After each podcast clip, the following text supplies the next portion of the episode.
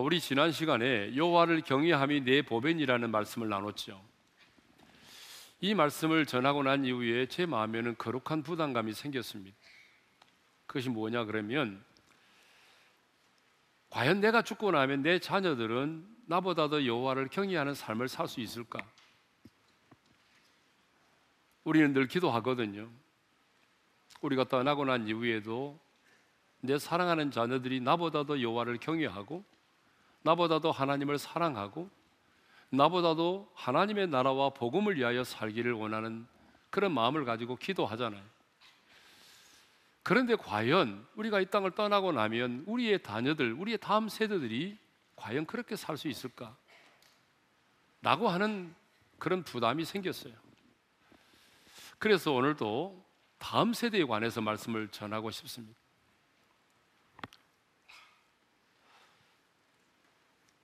놀라운 사실은 우리의 다음 세대가 지금 빠른 속도로 다른 세대가 되어 가고 있다는 사실이 오늘 본문에도 보게 되면 여호와를 알지 못하는 다른 세대가 나옵니다. 자, 말씀을 읽겠습니다. 다 같이요.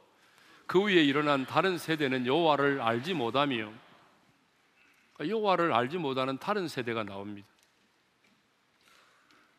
어떤 분들은요. 다음 세대가 여호와를 알지 못하는 다른 세대가 된 것은 세대 차이 때문이라고 얘기를 해요. 물론 세대 차이가 있습니다. 특히 우리나라는 그 어떤 나라보다도 세대 차이가 아주 심각한 나라예요. 미국의 사회학자 잉크 하트는 말하기를 전 세계에서 세대별 가치관의 격차가 가장 심각한 나라가 한국이다라고 말을 했어요. 그렇습니다. 우리 대한민국은요, 쌍둥이도 세대 차이를 느낀다고 말할 만큼 모든 것이 빠른 속도로 변하고 있습니다. 자, 어느 학교에서 교장 선생님이 차를 몰고 퇴근을 하는데 젊은 여자 선생님이 홀로 걸어가고 있어요. 그래서 차를 세우고 이 선생님, 뭐 같은 방향이면 타시죠. 그래서 그 여선생님이 교장 선생님 차를 타고 가게 됐습니다. 그러다가 신호등에서 딱 차가 서게 되니까 교장 선생님이 이렇게 물었습니다. 맞인가?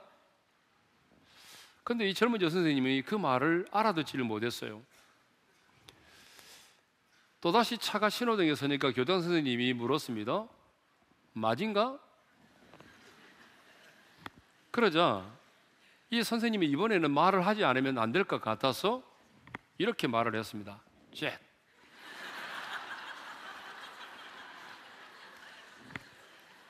이에 교장 선생님이 한마디 했습니다. 그럼 막내인가? 여러분 이해되시죠? 이제야 이해될 겁니다. 여러분 이렇게 세대별로 똑같은 말이지만 뉘앙스가 다른 거예요. 어떤 모임에서 이 BTS를 보여주면서 이것이 무엇을 의미하는지를 물었어요. 그러자 피부 미용에 관심이 많은 분들은 보톡스라고 대답을 했어요. 또 음악에 관심이 많은 분들은 저 글자를 딱 보는 순간에 비틀즈라고 얘기를 했어요. 또 신앙이 깊으신 권사님은 BTS를 보는 순간에 밥티즘 이렇게 얘기를 했어요. 근데 여러분 BTS가 뭐예요? 대답을 하시는 분이 별로 안 되잖아요. 지금 우리도 이게 세대 차인 거예요. 지금 이 BTS가 뭐냐 그러면요, 여러분 방탄소년단이에요. BTS는 전 세계의 K-팝을 알리고 한류를 이끌고 있는 글로벌 대세 아이돌 그룹입니다. 대단하잖아요, 지금. 여러분, 이렇게요. 우리 언어에도 세대 차이가 실제로 존재합니다. 그러나 우리의 다음 세대가 다른 세대가 되는 데는요. 세대 차이 때문만이 아니라는 거예요. 많은 사람들이 세대 차이 때문이라고 그러는데 아니에요. 오늘 본문은 우리의 자녀들, 우리의 다음 세대가 왜 여호와를 알지 못하는 다른 세대가 되어 버리는지에 대한 이유를 분명하게 말씀하고 있어요. 본문을 보게 되면 다음 세대가 여호와를 알지 못하는 다른 세대가 되는 데는요 여호수아의 죽음과 밀접한 관련이 있다는 거예요. 여호수아의 죽음과 밀접한 관련이 있어요. 성경을 보게 되면 여호수아의 죽음 이후에 이스라엘 민족의 영적인 방황이 시작이 되었거든요. 그래서 오늘은요 가장 먼저 여호수아의 죽음부터 한번 살펴보도록 하겠습니다. 8절의 말씀을 읽겠습니다. 다 같이 시작. 여호와의 종 눈의 아들 여호수아가 110세에 죽음에 그랬습니다. 여호수아가 죽었습니다. 여러분 몇 살에 죽었습니까? 110세에 죽었습니다. 근데 여러분 여호수아가 누구죠? 여호와의 종이라고 말하습니다. 여호와의 종. 여호와의 종이라고 하는 말은 성경에 19번 나오는데요. 모세에게 17번 사용됐고 여호수아에게 두 번 사용됐습니다. 물론 뭐 나의 종, 주의 종이라는 말은 많이 있죠. 종은 뭐죠? 자기 생각을 내려놓고 자기 생각을 내려놓고 주인을 따르는 게 바로 종이잖아요. 그러니까 여러분 모세와 여호수아는 자신들의 생각을 내려놓고 하나님의 뜻을 따라 희생하고 헌신했던 종들이었어요. 그런데 그런 여호와의 종이 죽었습니다. 여러분 여호수아가 또 누구입니까? 이스라엘 백성들을 이끌고 가나안 땅에 들어가서 가나안의 원주민을 몰아내고 그 땅을 차지하고 그 땅을 분배했던 시대의 영웅입니다. 이렇게 여호와의 종이고 시대의 영웅인 여호수아도 죽었습니다. 그런데 여호수아만 죽은 것이 아니라 10절을 보게 되면 그 시대를 함께 살았던 사람들도 죽었다라고 말하고 있습니다. 10절 상반절의 말씀을 읽겠습니다. 다 같이요. 그 세대의 사람도 다 그 조상들에게로 돌아갔고 돌아갔다는 말은 죽었다는 말이죠. 예. 그 세대의 사람들도 죽었다는 얘기입니다. 그 시대를 함께 살았던 사람들, 요단강을 건넜던 사람들, 함께 여리고성을 무너뜨리고 함께 가나안의 전투를 해서 가나안의 온 주민을 몰아냈던 시대의 사람들도 죽었다라고 말하고 있습니다. 그렇습니다. 모든 사람은 죽습니다. 여러분 여기 설교하고 있는 저도 죽고 저 상가교회 있을 때부터 함께 눈물 흘리고 함께 기도하고 함께 예배드렸던 여러분도 죽고 지금 저와 함께 예배를 드리고 있고 그 비전의 공동체를 세워가고 있는 여러분도 죽습니다. 모든 사람은 죽습니다. 그런데 우리는요, 죽음을 잊고 살 때가 참 많아요. 죽음은 나와는 상관이 없는 것처럼 잊고 살 때가 많단 말이에요. 그런데 사울왕에 의해서 쫓기면서 그 삶과 죽음이라고 하는 경계선을 넘나들었던 다윗은 사무엘상 20장 3절에서 이렇게 말하고 있습니다. 다 같이 읽겠습니다. 시작. 나와 죽음의 사이는 한 걸음뿐이니라. 여러분, 죽음이 멀리 있지 않아요. 나와 죽음의 사이는 얼마라고 말해요? 한 걸음뿐이에요. 한 걸음 내디디면 그게 바로 죽음인 거예요. 죽음이 멀리 있지 않다는 거죠. 그래서 프레드릭 베크만이라고 하는 사람은요, 이런 책을 썼습니다. 책의 내용이 제목이 재밌습니다. 하루하루가 이별의 날이다라는 책을 썼어요. 하루하루가 이별의 날이다. 이 책을 빌리지 않아도 우리의 하루하루는요 이별을 준비하는 날일 수밖에 없습니다. 여러분이 함께 사는데 함께 사는 날만큼 이별의 순간이 가까워지는 거죠. 예? 내가 아무리 부정하고 싶어도 우리는 머지 않아서 이별을 해야 될 사람이에요. 그러므로 여러분, 이렇게 짧은 인생을 살다가 우리가 하나님께로 가야 될 사람들인데 죽음 사이는 나와 죽음 사이는 한 걸음밖에 되지 않기 때문에 이 짧은 인생 살아가는 동안에 여러분 미워하며 살지 마세요. 그러니까 누군가를 미워하며 사는 사람이 있는데 여러분 여러분에게 주어진 인생의 시간이 길지 않은데 사랑해도 부족한데 왜 그렇게 미워하며 사세요? 미워하는 사람 있다면 찾아가서 화목하고 여러분 용서하고 사랑하며 살기를 바랍니다. 짧은 인생 사는 건데 그 썩어진 물질을 붙잡고 여러분 왜 그렇게 물질의 종이 돼서 살아가려고 합니까? 과도한 욕심 내지 말고 여러분 물질도 움켜쥐지 말고 베풀면서 살아가시기를 바랍니다. 왜냐하면 저와 여러분도 머지않아 죽기 때문이에요. 자, 여호와의 종 여호수아가 죽었습니다. 여호수와 함께 했던 그 시대의 사람들도 죽었습니다. 그런데요. 그러면 여호수아와 그 세대의 사람들이 죽고 난 이후에 어떤 일이 벌어졌을까요? 생각하고 싶지 않아요. 충격적인 일이 생겼어요. 그게 뭐냐 그러면 여호수아와 그 세대 사람들이 죽고 난 이후의 사람들이요. 전혀 여호와를 알지 못하는 다른 세대가 되어 버렸다는 거예요. 10절 하반절이죠. 읽겠습니다. 시작. 그 후에 일어난 다른 세대는 여호와를 알지 못하며 여기서 여호와를 알지 못했다는 말은 여호와에 대해서 무지했다는 말이 아니라 여호와를 경외하는 신앙이 없었다는 얘기입니다. 자, 오늘 우리들 주변을 볼까요? 믿음의 부모가 세상을 떠난 이후에 믿음에서 떠난 자녀들이 얼마나 많이 있습니까? 그 부모는 새벽 기도를 하루도 거르지 아니하고 그 부모는 예배를 생명처럼 귀하게 여기고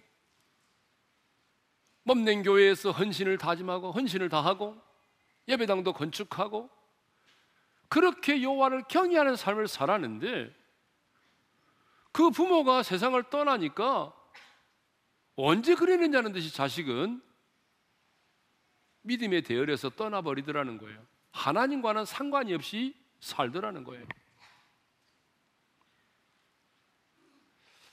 물론 부모가 살아 계실 때는 그 자녀도 함께 신앙생활을 했는데요. 그 부모가 세상을 떠나니까 여러분 그 자녀가요.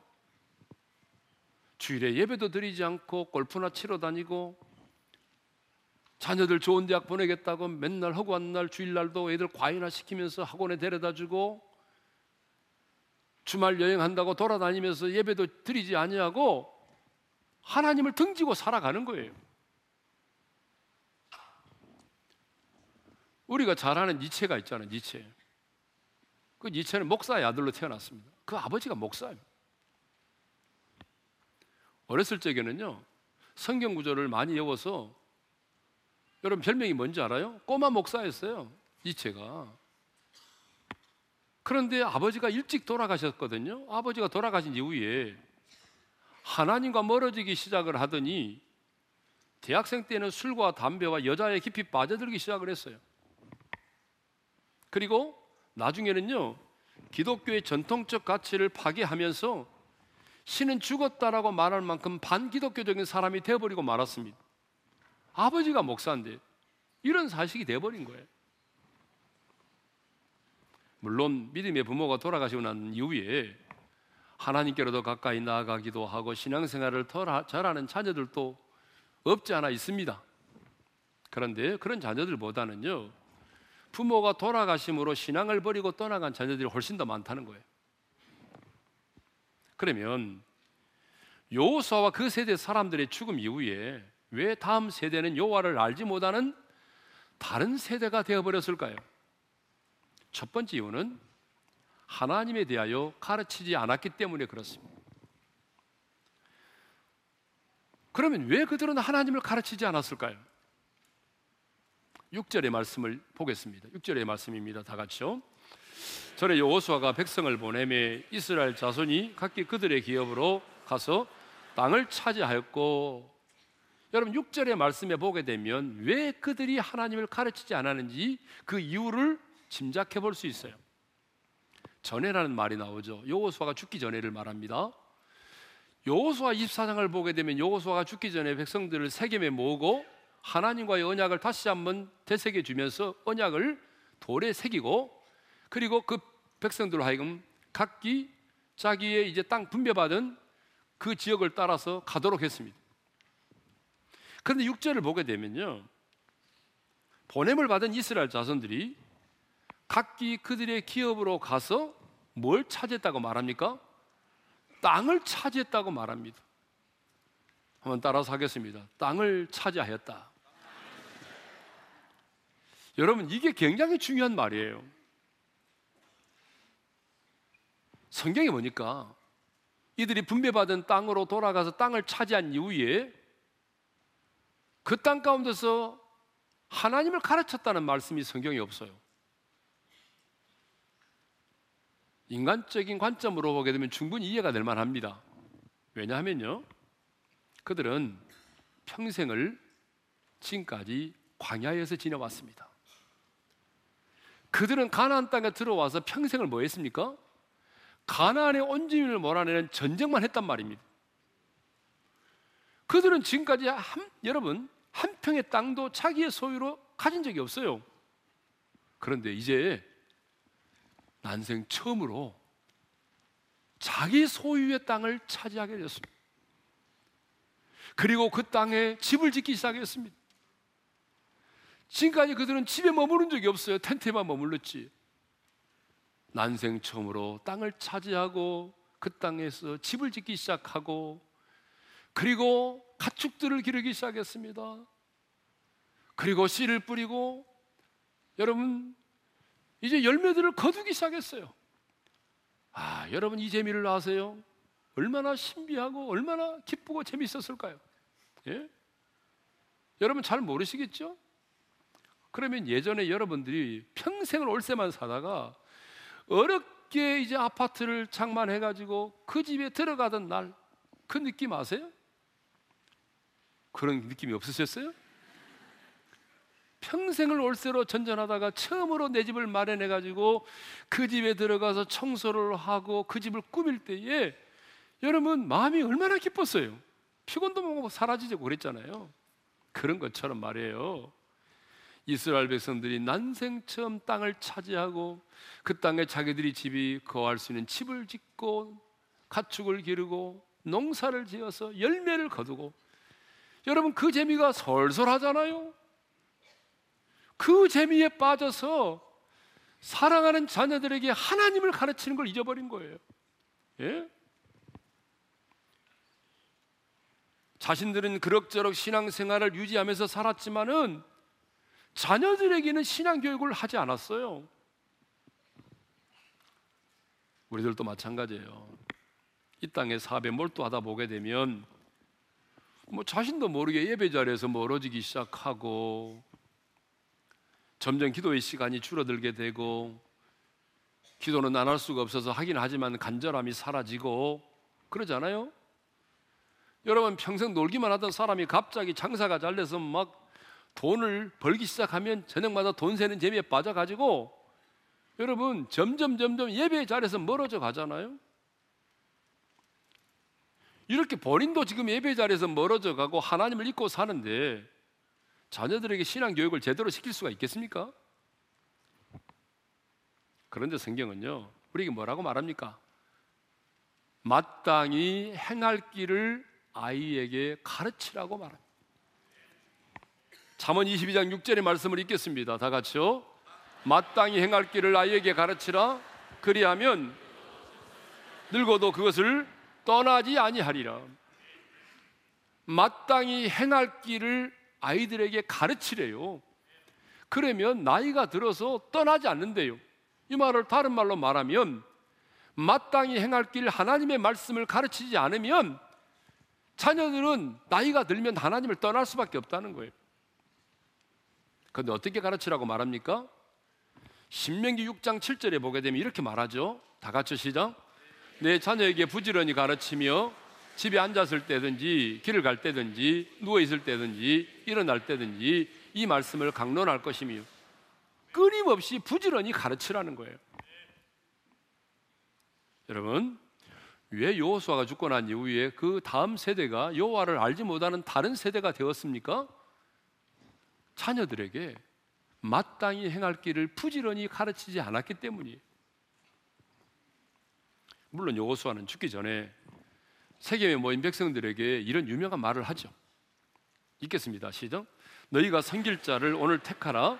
오직 나와 내 집은 여호와를 섬기겠노라. 얼마나 이대한 말입니까? 나와 내 집은 여호와를 섬기겠노라. 그런데요. 여호수아도 치명적인 실수를 범했어요.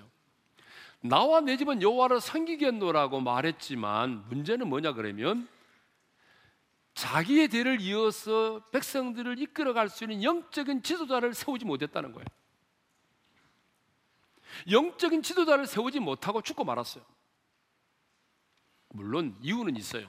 왜냐하면 그전에는 백성들이 중앙 집권 쪽으로 공동체 모여 살았지만 이제는 모든 백성들을 어때요? 지파별로 땅을 분배하고 다 돌려보냈기 때문에 어쩌면 지도자를 세우지 못할 수도 있었습니다. 그런데 이런 결과가 뭐예요? 신앙교육의 부재, 지도자의 부재. 이것이 이들이 죽고 난 이후에 여호와를 경외하는 세대가 아닌 여호와를 알지 못하는 다른 세대가 되게 했다는 것입니다. 그러므로 우리의 자녀들이요. 우리의 다음 세대들이 여호와를 알지 못하는 다른 세대가 되지 않도록 하기 위해서 우리는 어떻게 해야 될까요? 우리 자녀들에게 마땅히 행할 길을 가르쳐야 됩니다. 여러분 어릴 적부터 철저하게 신앙 교육을 해야 돼요. 여러분 자녀 좋은 대학 데려가는 게 중요한 게 아니에요.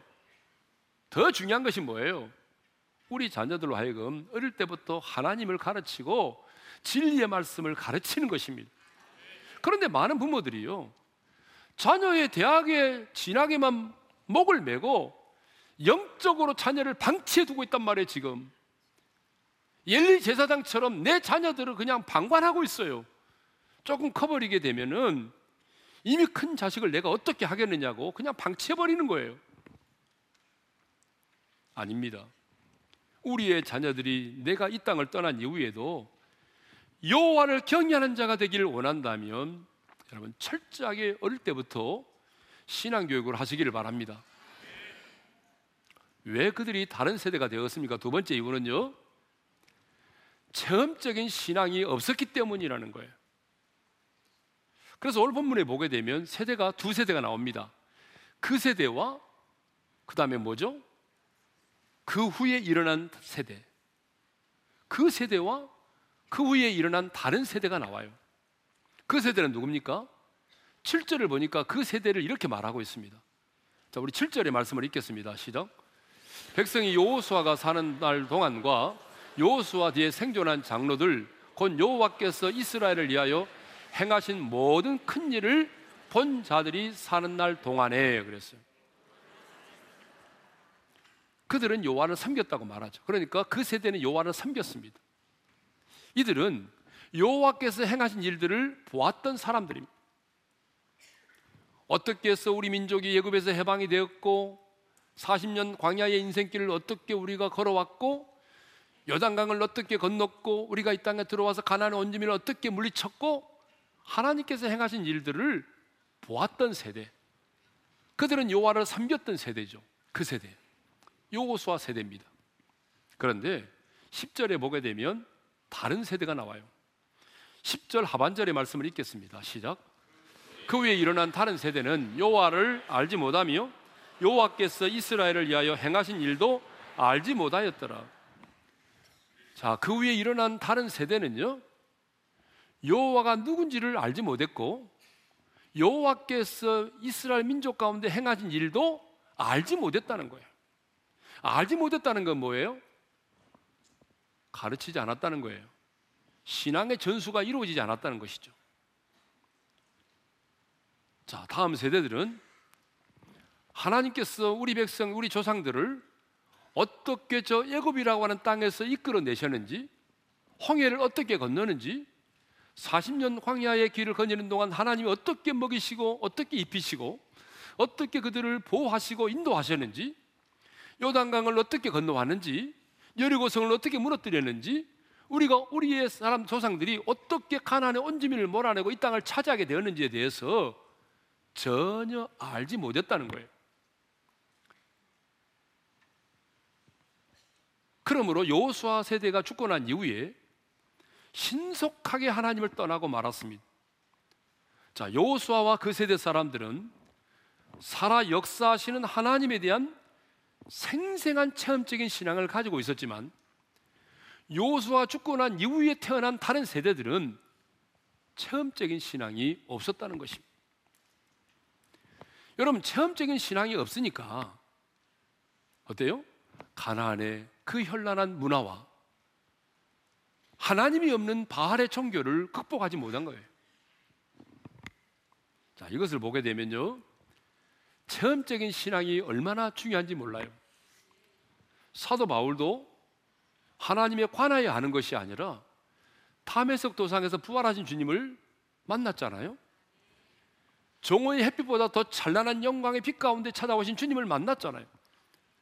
마가의 다락방에 모여서 기도했던 120명의 성도들도 여러분 성령의 불을 받는 체험을 했지 않았습니까?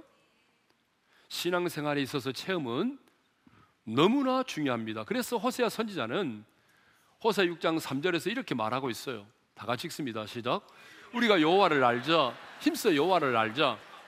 여기서 알자는 말을 계속 반복하고 있는데 이 알자라고 하는 말이 무슨 말이냐 그러면 지식적으로 정보와 정보로 안다는 얘기가 아니고 체험하여 경험해서 안다는 말입니다. 하나님을 경험해서 알라 그 말이에요. 그렇습니다, 여러분. 체험되지 않는 것은 진리가 아니라 지식입니다.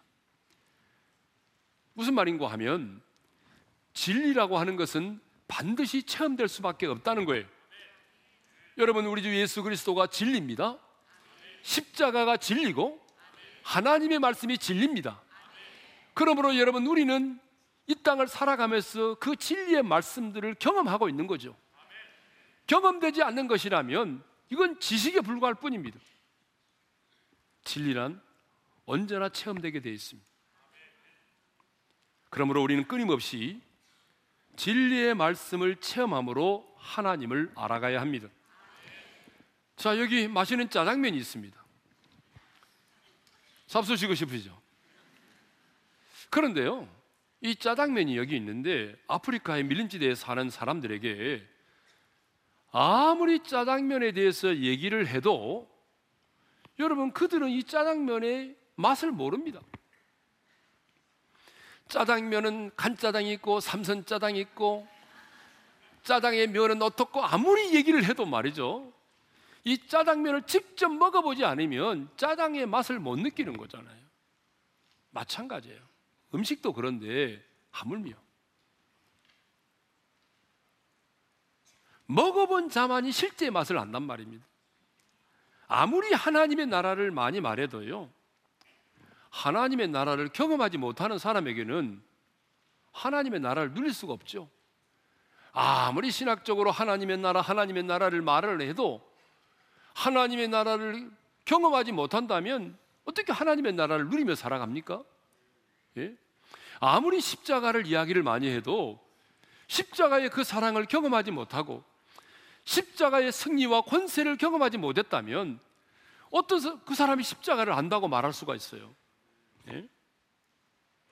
그러므로 우리는 부모된 우리가 먼저 하나님을 인격적으로 만나고 내 자녀들이 하나님께서 행하신 일들을 체험할 수 있도록 해야 합니다.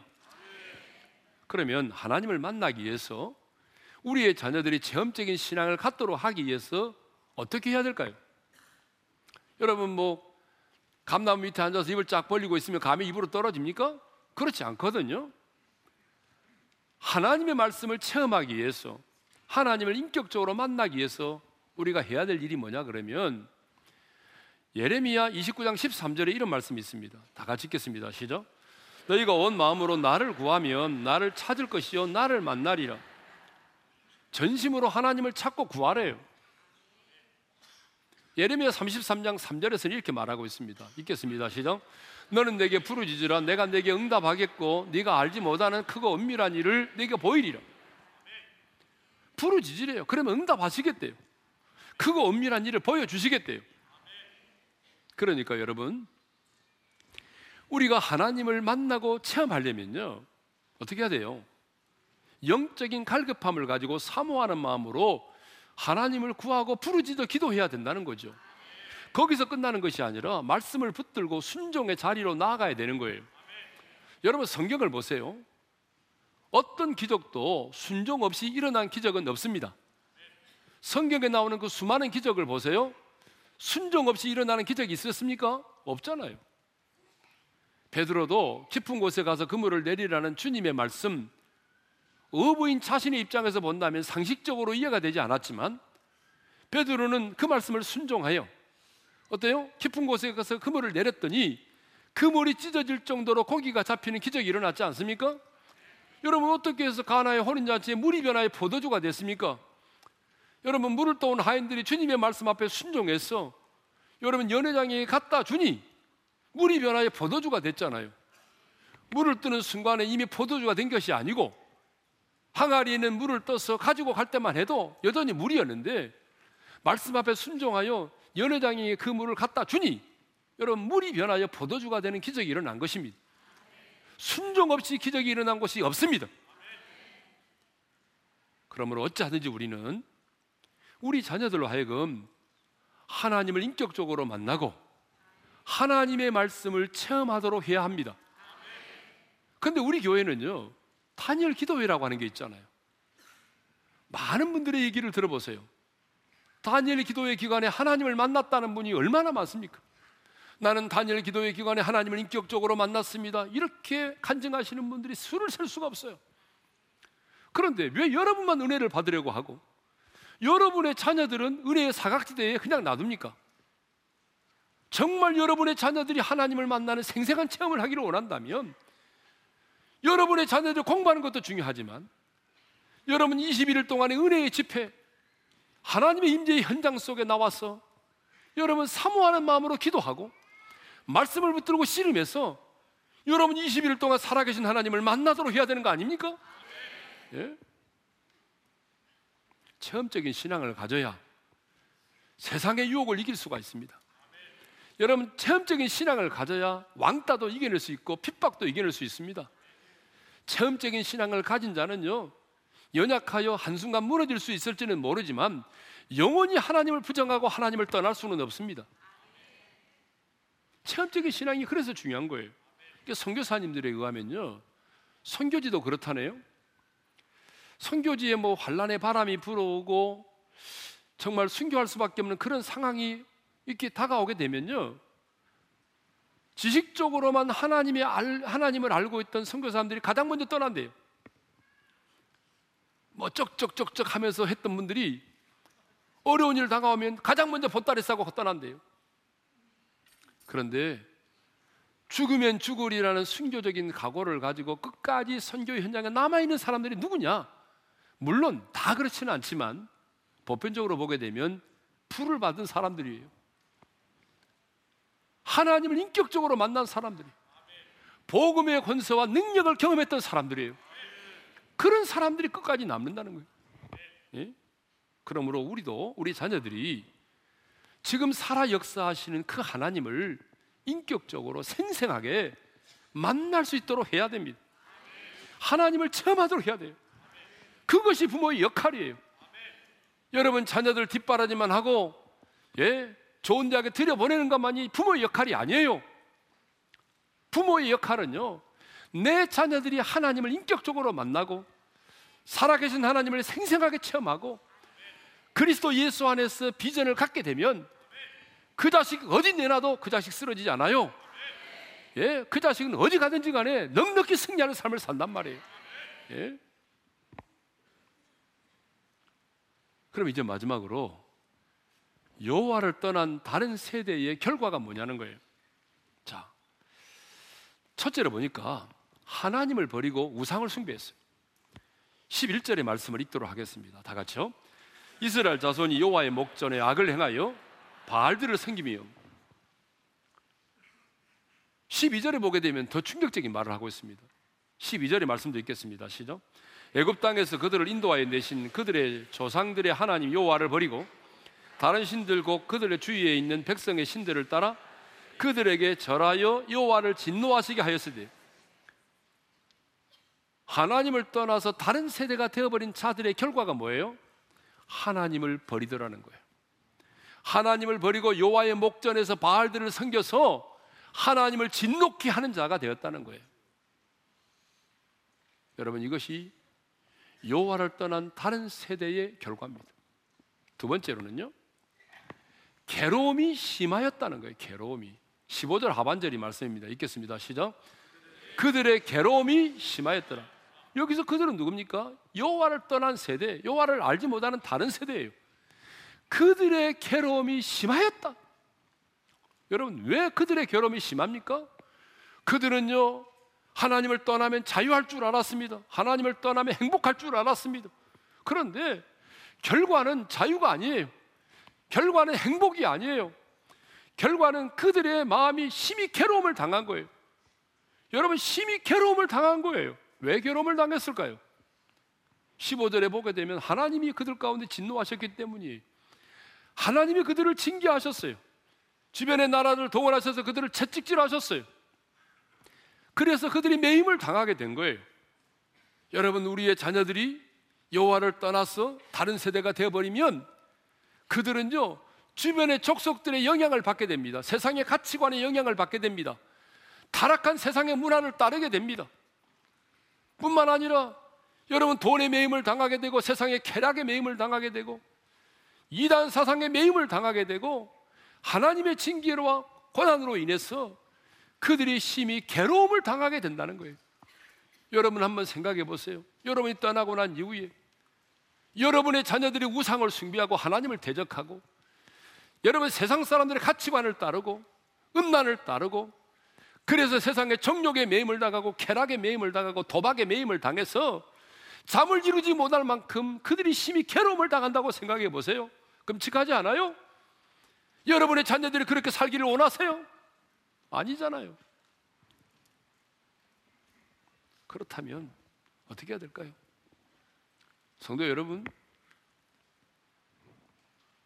정말 여러분의 자녀를 사랑하십니까? 사랑하지 않는 사람이 많네요. 다시 한번 묻겠습니다.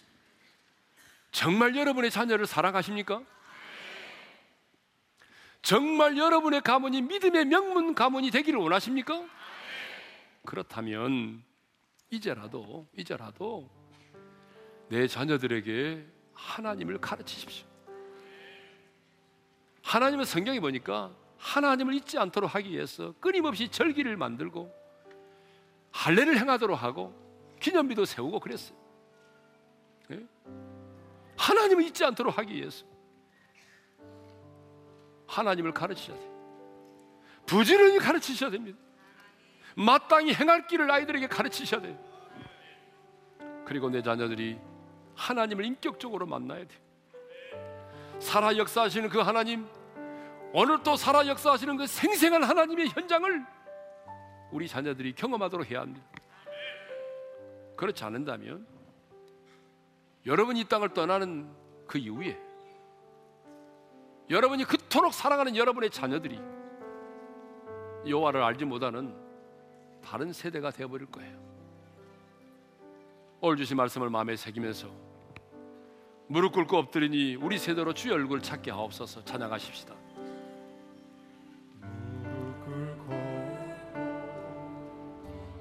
드리니 우리를 겸손케 하소서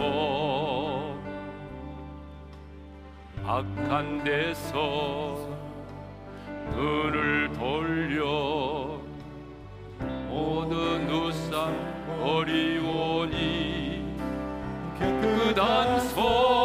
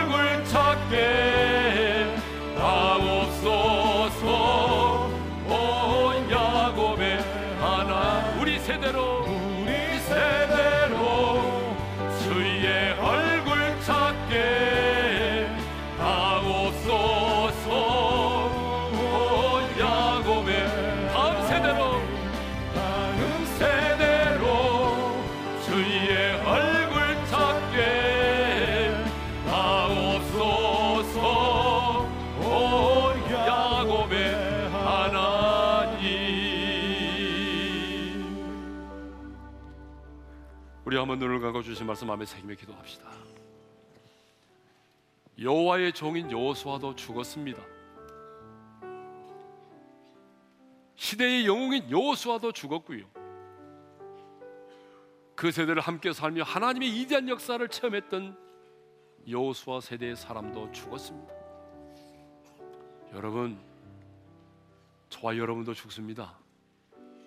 우리와 죽음 사이는 한 걸음뿐이라고 말씀하고 있습니다. 우리가 하루하루 산다는 것은 그만큼 이별의 순간이 더 가까이 다가오고 있는 거예요. 짧은 인생 살아가는데 왜 그렇게 사람 미워하고 사세요? 왜 그렇게 누군가를 미워하며 사냐고요? 미워하지 말고 사랑해도 짧은 시간인데 사랑하며 사세요. 썩어진 물질 움켜잡고 아웅다웅하며 살지 말고 가난한 가운데서도 흘려보내고 좀 베푸는 사람으로 살아가세요. 여호수아가 죽고 난 이후에 충격적인 일이 벌어졌어요. 여호수아가 죽고 난 이후에 다음 세대는 여호와를 알지 못하는 세대가 되어 버렸어요. 여러분, 여러분 죽고 난 이후에 여러분의 자녀들은 어떨 것 같아요? 여러분의 자녀들은 여러분보다 하나님을 경외할 것 같아요? 왜 그랬을까요? 가르치지 않았어요. 땅을 차지하고 집 짓고 가축 기르고 농사 짓느라고 재미가 솔솔해서 하나님 잊어버렸어요. 자녀들에게 가르치지 않았단 말이에요. 체험적인 신앙이 없었어요. 하나님은 지금도 살아 역사하시는 하나님이신데 그 하나님에 대한 체험적인 신앙이 사라지니까 신속히 여호와를 떠나서 우상을 숭배하고 그들의 괴로움이 심화된 거죠. 그러므로 여러분 이 시간에 우리 다짐합시다 주여 내가 먼저 하나님을 인격적으로 만나게 도와주시고 체험적인 신앙을 갖게 도와주시며 우리의 자녀들에게 마땅히 행할 길을 가르치게 도와주시고 우리의 자녀들도 생생하게 하나님을 만나게 하여 주시고 체험적인 신앙의 소유자가 되게 도와주셔서 내가 떠나고 난 이후에도 우리의 자녀들이 나보다도 하나님을 더 사랑하고 하나님을 경외하는 자가 되게 하시고 나보다도 하나님의 나라를 누리며 살아가게 도와주시고 나보다도 복음의 권세와 그 복음을 위하여 주 예수를 위하여 살아가는 자들이 되게 하여 주옵소서. 우리 다 같이 주여 한번 외치고 부르짖어 기도하며 나가십시다. 주여! 할렐루야 아버지 하나님 감사합니다. 아버지 하나님 이 시간에 기도합니다. 아버지 우리도 언젠가 이 땅을 떠나야 될 사람들인데 이 짧은 인생을 살아가는 동안에 누군가를 미워하지 말게 도와주시고 하나님 아버지 우리가 이배를 보여야 될 사람들인데 이 땅을 살아가는 동안에 누가를 살아가게 하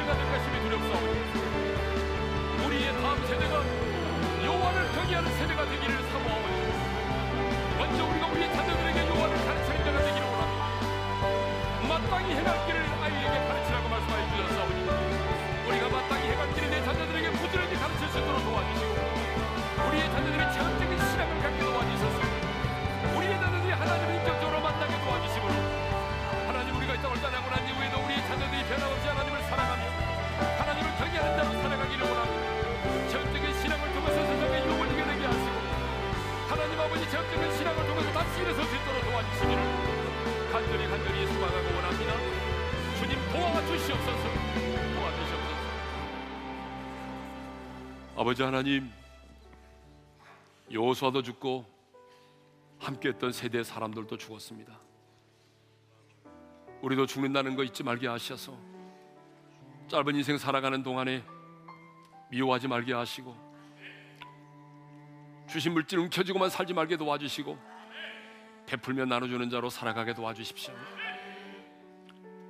우리가 죽고 난 이후에 우리의 다음 세대들 자녀들이 다른 세대가 될까 심히 두렵습니다. 주님, 우리의 자녀들이 다른 다른 세대가 되어서 하나님을 떠나서 우상을 숭배하가 우상을 숭배하고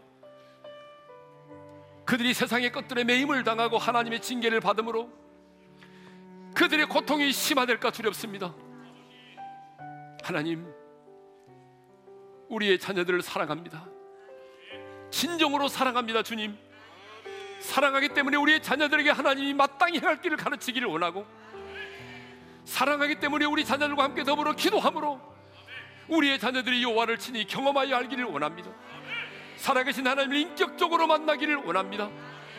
그래서 우리가 이 땅을 떠나고 난 이후에 우리의 자녀들이 우리보다도 하나님을 사랑하게 하시고 우리보다도 하나님을 경외하게 도와주시며 우리보다도 복음을 위하여 하나님의 나라를 위하여 사랑하게 도와주시옵소서. 이제는 우리 주 예수 그리스도의 은혜와 하나님 아버지 영원한 그 사랑하심과 성령님의 감동 감화 교통하심이 우리의 자녀들이 여호와를 경외함으로 다른 세대가 되지 아니하고 하나님을 사랑하고 하나님의 나라와 복음을 위해 살기를 간절히 소망하는 모든 지체들 위해 이제로부터 영원토록 함께 하시기를 축원하옵나이다. 아멘.